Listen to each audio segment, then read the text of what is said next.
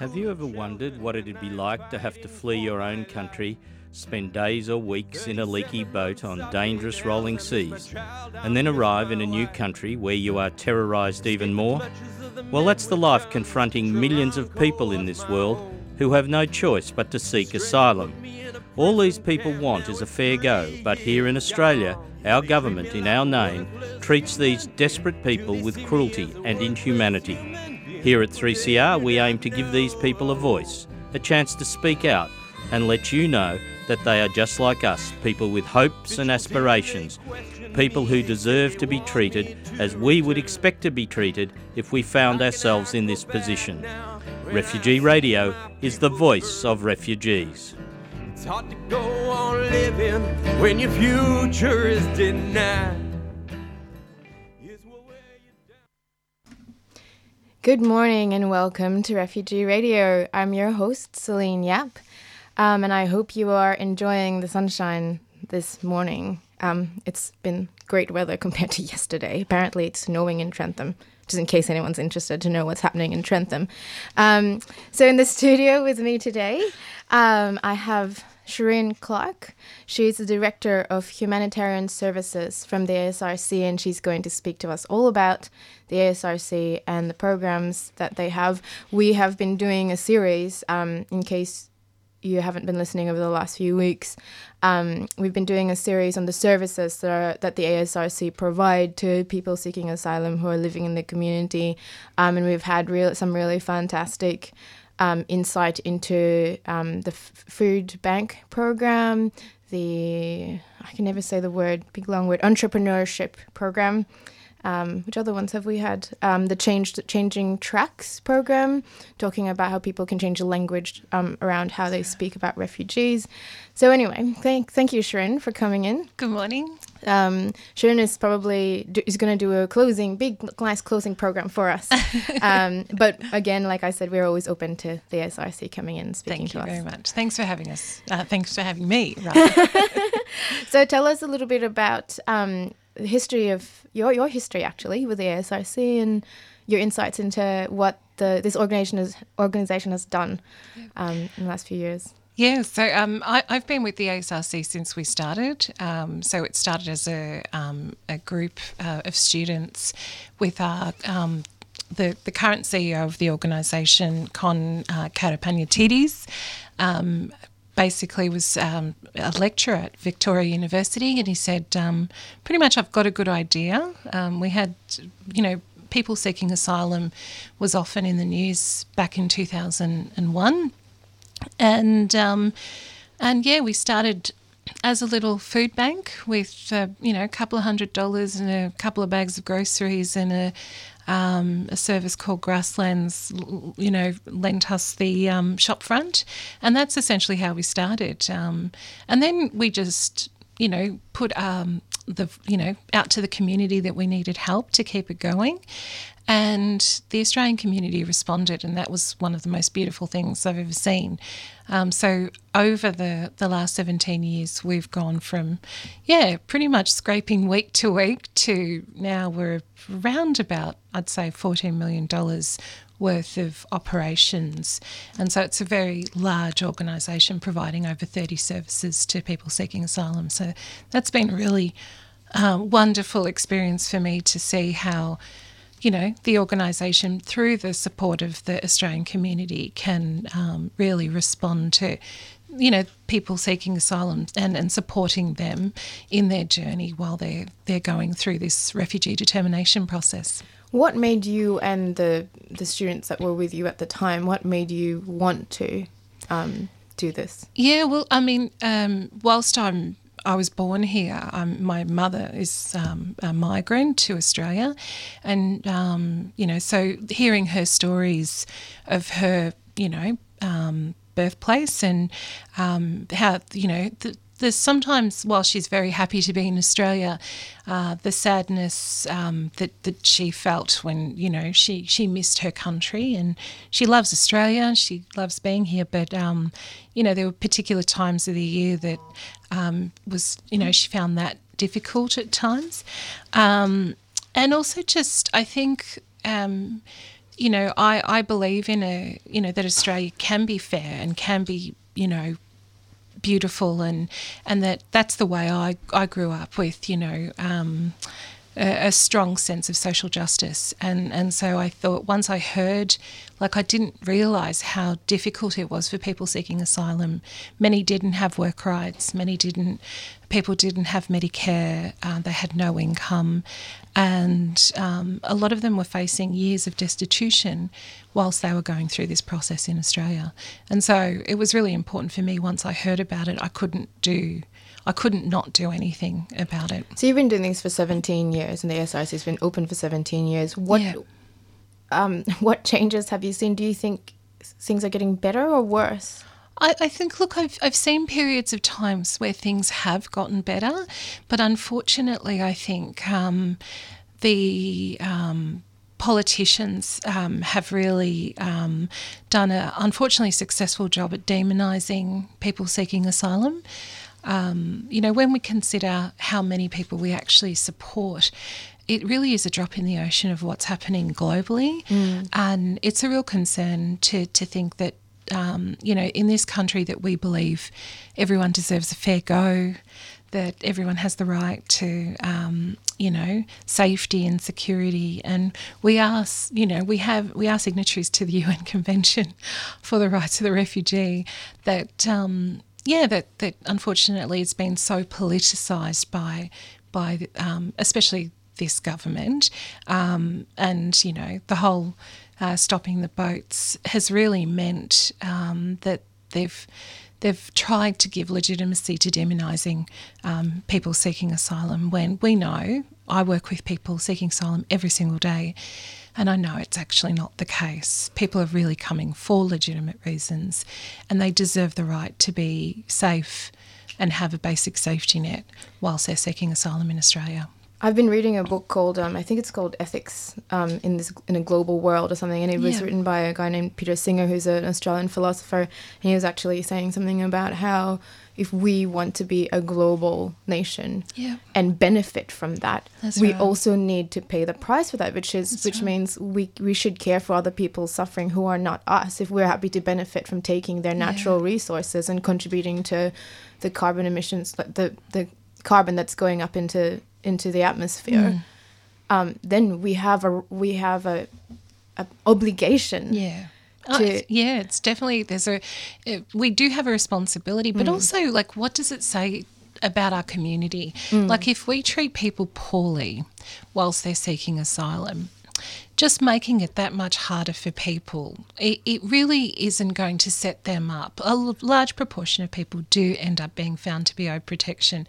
So why are we making it so challenging them? Yeah, and the practicality exactly. of that and the cost of, of mental illness in the community. Exactly. It just has flow on effects. It's crazy. And for people to, I mean, I think we've all had an experience of not fitting in of not being doesn't matter you know where you come from or you know um, i think everyone has had some kind of experience of just being the other. And if you multiply that by you know um, just so many barriers that that people seeking asylum face in australia long term what impacts does it have on on them and and on our community as well? Yes. Um, but so true. So um, you were going to talk to us about the other programs that the ASRC run. We haven't obviously covered them in the last, I think it's been five weeks we've been doing this, um, maybe six. Um, what other ones um, that we may, maybe have not covered because you yeah. have a lot you have a lot of programs yeah so in, under the humanitarian services banner mm-hmm. we have uh, the general access program which is essentially an information and referral service they do the initial assessments to to make sure that um, people who do have eligibility for external services that we link them into that. So you can apply, they That's apply, right. can apply through you, or exactly. you can help them apply for all these things. Exactly. Yeah. We provide some immediate assistance in that space. Um, obviously, we can't assist everyone, um, and it is becoming more and more challenging. And I'll talk to some of the changes to the status resolution support services shortly. Um, but that's caused significant impact on services like the Asylum Seeker Resource Centre, who are non government funded. Mm, and more pressure the organization as well to provide support and things like food and That's right. Mm. So then we have the community food programs, and I know Karen Williams was here a couple of weeks ago, Yeah. which was great, and she gave a good overview of The food the bank. food bank and the community meals program, and Yeah. the Harvest of Hope, which is uh, a really innovative way of making sure that people seeking asylum can get fresh fruit and veg, which is just amazing, uh, and the work that that those two programs do is con- you know truly phenomenal. And it's not just about uh, when you think about food food is so important to everyone but it's important to their people's health. It's important to um, connect people and give people an opportunity to connect um, um, every single day. So the community meals program everyone sits down you know for that lunch lunchtime meal. And basically they um, they connect with each other over the food, and it's you know um, from all different parts of the world, and it's it's just a wonderful experience for everyone to to share that. and also the ability for people in the community to help. Yes, it's it like yeah. because there's not a lot, not a lot of opportunity. People see stuff on the news and they think, "What what can I do? There's nothing I can do." Exactly. But with the food bank, I think it, it's so practical in that way that people can throw in an extra few groceries into That's their, their weekly shopping, or just go online on Coles and and send um send a food voucher exactly to the yeah. It's very very very easy to contribute to. Yeah, it's it's such a wonderful um, opportunity for the community, and we estimate that we give around 1.2, 1.4 million dollars worth of um, in-kind food donations every single year. It's truly a phenomenal effort from the community. So, um, so there's a community food programs. Um, we also have the health program, which is a fully functioning health clinic. Um, it, it provides primary health care to, um, you know. s- so many people seeking asylum, especially we prioritise people without Medicare. Yeah, I was gonna say that they don't, don't get Medicare, so I Yes. feel like Some do, but some don't. And um, so the, the, the challenge with our current system is there is no um, one way. Um, so some people have Medicare, some people don't. Some people have work rights or study rights, and others don't. Uh, some people have a basic income, which is the Status Resolution Support Service, and many people don't. And so um, the the ASRC in about I think it was about 2003 we um, developed uh, the first purely um, you know uh, health clinic for people seeking asylum. And is this at the AS- ASRC? It is at the oh, wow. So they don't even have to go anywhere. They're No, just, It's a one-stop shop for everything. Exactly, yeah. And so through that service, we provide um, primary health care. Um, we have amazing, amazing nurses on staff and uh, GPs who donate their time and you know completely all qualified physios podiatry whole range of different health services which is just incredible. And we've been funded by the state government thankfully um, over the last couple of years to provide immunisation to people seeking asylum which is just truly Fantastic, yeah. phenomenal it's so important to keep people healthy And the kids as well coming Exactly, through who don't through- have this because the, I think recently there was one the baby that died. I think it was from chicken pox. I'm not sure because it wasn't yeah. immunised. Yeah, I think um, yeah for for us, I mean the, the wonderful thing is. You know, at least from a state government perspective, we've got some really great health initiatives in that space. And so, you know, I'm really grateful to the, the state government for making sure that at least basic services, access to emergency um, hospital, you know, the hospital emergency, access to ambulance, um, and a lot of community health centres have opened up their doors to people seeking asylum as well, which is, um, you know, showing leadership like that is really what we are hoping for in this community. Um, so, yeah, that's the health program. Um, we also pay for people's pharmaceuticals as well. So, that's really So important to keep. med- yeah, That's right. No, no point going If to the got- doctor if you can't pay for the medication afterwards. Yeah. Exactly. And a lot of people do have uh, chronic health issues, and a large proportion are either at risk of diabetes or um, have diabetes as well. So it's really important to keep people healthy, people safe, and Mm. um, people informed about um, bet, you know really healthy options in the community. So whilst they're going through this really long and arduous process, that they can stay healthy. Um, we also have the client services programs, which is the counselling. Um, counselling, casework, and continuing care programs, and they provide um, support to people um, seeking asylum throughout the refugee determination process. I mean, essentially, um, they're working with over 500 people at the moment in that space, and it is people who um, really do struggle with the process itself. They provide guidance and support. They do some goal setting. It's very stressful. yeah, it's incredibly stressful. And for the goalposts to keep changing every time, like Well- they'll say it's going to be three years, so they wait for the three years, and then they change all of a sudden, and they have to start again, or Yeah. that would drive anybody crazy. Yeah, just so to- we've worked with people for you know many many years Yeah. who are stuck in this um, you know review process as well, and that's very very challenging. And there's currently two legal processes at the moment. So there's people who've arrived by boat under what we call fast track, which isn't really fast track at all. Um, and, um, and and for people who arrive by plane, they've got a separate um, legal avenue as well. It can get very confusing for, for people who are going through the process. and if they don't speak English that well and can't read through all the documents, too. Exactly. Yeah. Yeah. exactly. So that's um, base, you know, the, the services, and then um, we've also got the detention rights advocacy program. So the work that they're doing at the moment, you probably would have heard a lot over the media the last couple of days. And Natasha Blucher, who's the um, detention rights advocacy program manager, she's uh, been on TV quite a bit. So these are the campaigns.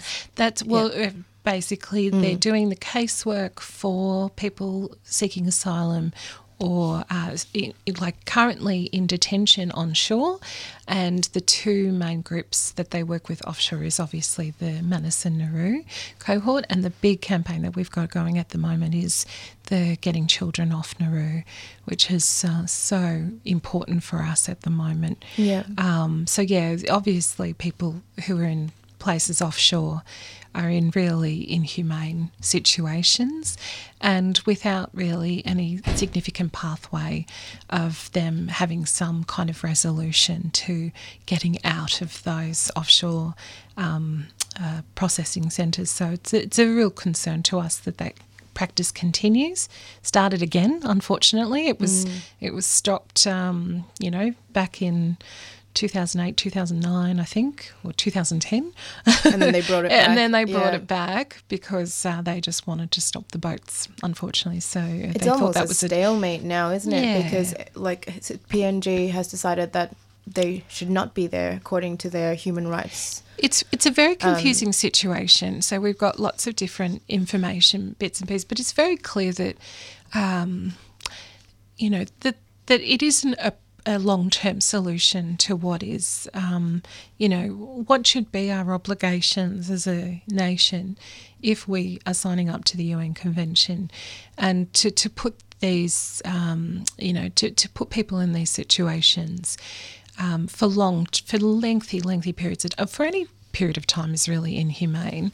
But f- just remember, a lot of these guys have been there since, you know, 2013, and that's that's you know we're 2018 now. It's And the one thing they be- mentioned too that um, that makes it real difficult for them is that they a lot of them don't know why. So a lot of yeah um, people who've come on the same boat with pretty much exactly the same circumstances. Some have got through, some are not, and so it it really stresses them out, thinking why why am I still here? yeah They have no idea, and when they try and find out, they get really vague answers Yeah. as to why they're there. So it, it gives them that feeling of helplessness because they can't address the issue. There's nothing they can do. They just wait it out. Yeah, I think that's the thing. You work in this sector for long enough, you often think that there is no rhyme and reason for any of the decisions that are made. Um, it, it really is dependent on so many particular circumstances, and um, there does seem to be a, a very strong sense of unfairness in this process. And it can be, you know, one person can go to one person, get their assessment, um, and it's a negative assessment, and then somebody else can get a positive, and they were in very similar situations. It's uh, it is really confusing Well, for a lot of people. never been more clear as with the au pair situation, which is yeah, I mean all over the media the. Yeah, I mean it, it's you know like it, it, it is up to the minister for Home Affairs to does have that right. What's really concerning though is that that same humanitarian lens is. Um, is is not uh, given to people who you can tell really need, who it, it, would be detrimental to them to return. Um, And the comment really of him sad. saying it's a, it was a bit tough, yeah, and and trying to apply that to a refugee, yeah, and not thinking that it's a bit tough for them as well. yeah. Oh, look, it, it's, it's It's ridiculous. It's devastating. I, I don't know if you've ever had the experience of having to tell someone that they are, have no other options and ha- that can they're going to have to return, and it's truly one of the worst things I've ever had to do, and um, and to support someone through that is is is just so devastating to your soul as well. Like, um, you know, let alone for that person. Because if it was up to us, we would yeah, we would take care of them. Yeah. We'd be like share share my house. you know? Exactly. Yeah.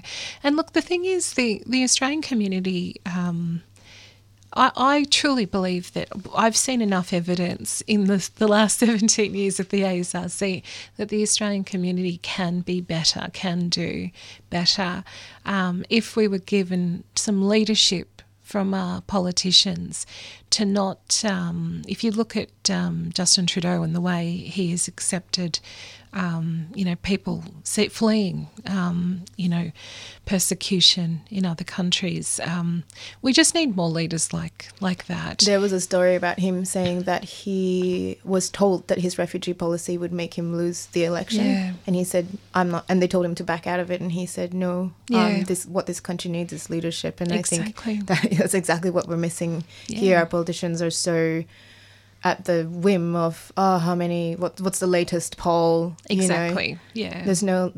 Someone needs to show the country what we can be as as Exactly. a as a community. Exactly. I think, um, you know, you- you're seeing, you know, lots of right wing kind of ideology come Coming up through, yes. at the moment. all over the world. You know, I just wonder if, um, you know, we've been really lucky, really, as a generation. You know, we, we really haven't had to fight many wars, you know, I'm saying in the Western world. Um, Not for and the wars that indigenous communities which are still suffering. at the moment, Exactly. yeah. Um, but what's concerning is that um, you know we're still coming from a place of privilege, and and we still want to exclude the other. And um, yes, you're absolutely right. And I mean, sometimes look at the way we we treat our Indigenous Yeah. people. It's, And sometimes it's not um, not on purpose either. Some what do they call it? Um, unconscious bias. Oh, totally. Yeah. Yeah. I think that everyone has unconscious, but I even I do every single day. I think I'm I'm very conscious that I've got unconscious bias. um, but yeah, it's uh, it's just about how can you do to- Recognize it. yeah, you've got to recognize it. You've got to, how can, you know, what can I do to Mm. contribute? And as you said before, it can be as simple as, you know, donating, you know, a couple of items in your next grocery shop, or it can be uh, getting out there. It can also be uh, joining the campaigns. I mean, the reality of the situation, though, is that unless we tell our leaders that this is important to us, that we want to live in a safe and fair society, that these things are going to continue. And, um, you know, so we do have to become participants in this process. And sometimes it's all about also even mentioning something to your friends because you you know you, you might have one person in that circle of friends who has thought That's about right. it. Yeah. And if you if you're not the person who brings it up, no one else will. Yeah. And sometimes that's enough to make change in your smaller communities. It's, it's quite amazing how one person saying something can create such a difference. So I think uh, just before we almost finish up. Oh yeah, you wanted to talk about the the, the funding cuts. SRSS, yeah, So I think one of the, the great things is that a lot of the um, councils at the moment are showing some real leadership. You know, especially the city of Greater Dandenong, city of Whittlesea, city of Brimbank, Mm. for example, um, are coming out against the um, changes to the status resolution support services. So can you explain what that is for? Yeah, so status resolution support services is a basic entitlement that a lot of people seeking asylum uh, unfortunately don't get, but the ones who do. Um, it's really crucial for them to be able to survive throughout this process Because they only- can't work. Is this right? ca- uh, some of them can't work, but uh, some of them can. But uh, essentially, it's 89% of a new start allowance, which is really very little. tiny Yeah. amount of money. And what's been happening recently is that the uh, federal government, Minister Dutton, had um, made uh, um, arrangements to reduce the amount of people getting onto that. So essentially, it's only if you have very high mental health or physical health um, issues and can't work, will you be able to um, continue on that program? So, literally, hundreds of people are being exited uh, nationwide. Um, and so the services like the ASRC and community groups and church groups are starting to see the effects of that, where people are turning up homeless and hungry and um, and yeah, destitute. And it just means that their process throughout this refugee determination um, process will be, just be that much more harder. And so it's really heartening to see a lot of councils come out and speak out against this. But it's only unless the rest of the community says this is not acceptable that we can actually change, change, this particular government's mind. And we need the whole community to get behind Both that as state well. federal election. Exactly. We need to be looking at. Exactly. Really. Yes. When is the federal election? Do you know? I have no idea. if you can tell me, we'll. I, I suppose know. like they're meant to call it at a certain point. Like they have a space of time to. They, call. I believe it's uh, like early next year Yeah, okay. potentially, but yeah, Yeah. I think I your think guess is as good as mine. well, it's very important, I think. um, well, thank you so much for coming in to talk about that. Um, well, I'll just do a recap. Probably, um, you, if you want to contribute to the food bank, uh, there is a list on the ASRC page. That's correct. Yeah. Um, I think there's like tins of tomato, That's right, lentils, all that kind of thing. Um, but if, if you do collect that, you have to go and drop it off. So maybe That's the, correct, the yeah. best thing, if you're not anywhere near Footscray and you t- you're terrified of driving to the city, um, you can also just go online onto the Coles website. That's And there's, right, there's a whole, yeah. um, the ASRC website goes through the whole thing and it's pretty easy to follow. That's right. We also have an appeal out at the moment. Oh, do you? Um, Yep. For we're we're fundraising essentially for the detention rights advocacy program and uh, supporting the work we do and making sure that we do everything that we can to get children off. Is on the website as well? That's correct, yeah. Yes. And all the campaigns as well. So there's Roof Over My Head and uh, Let Them Stay and a whole range of other campaigns that you can become involved in.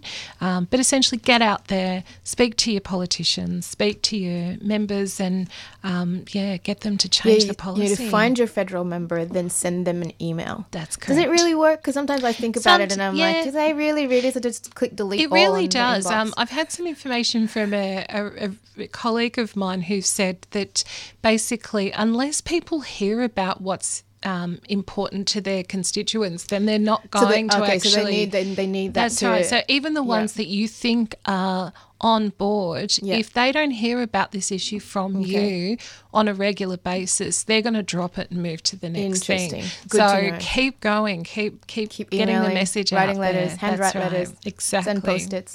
Cool. Um, so you've got a song for us. That's right. Yes, it's called uh, "Find a Way." I think that the reason why I really love this, um, it's from the film "The Good Lie."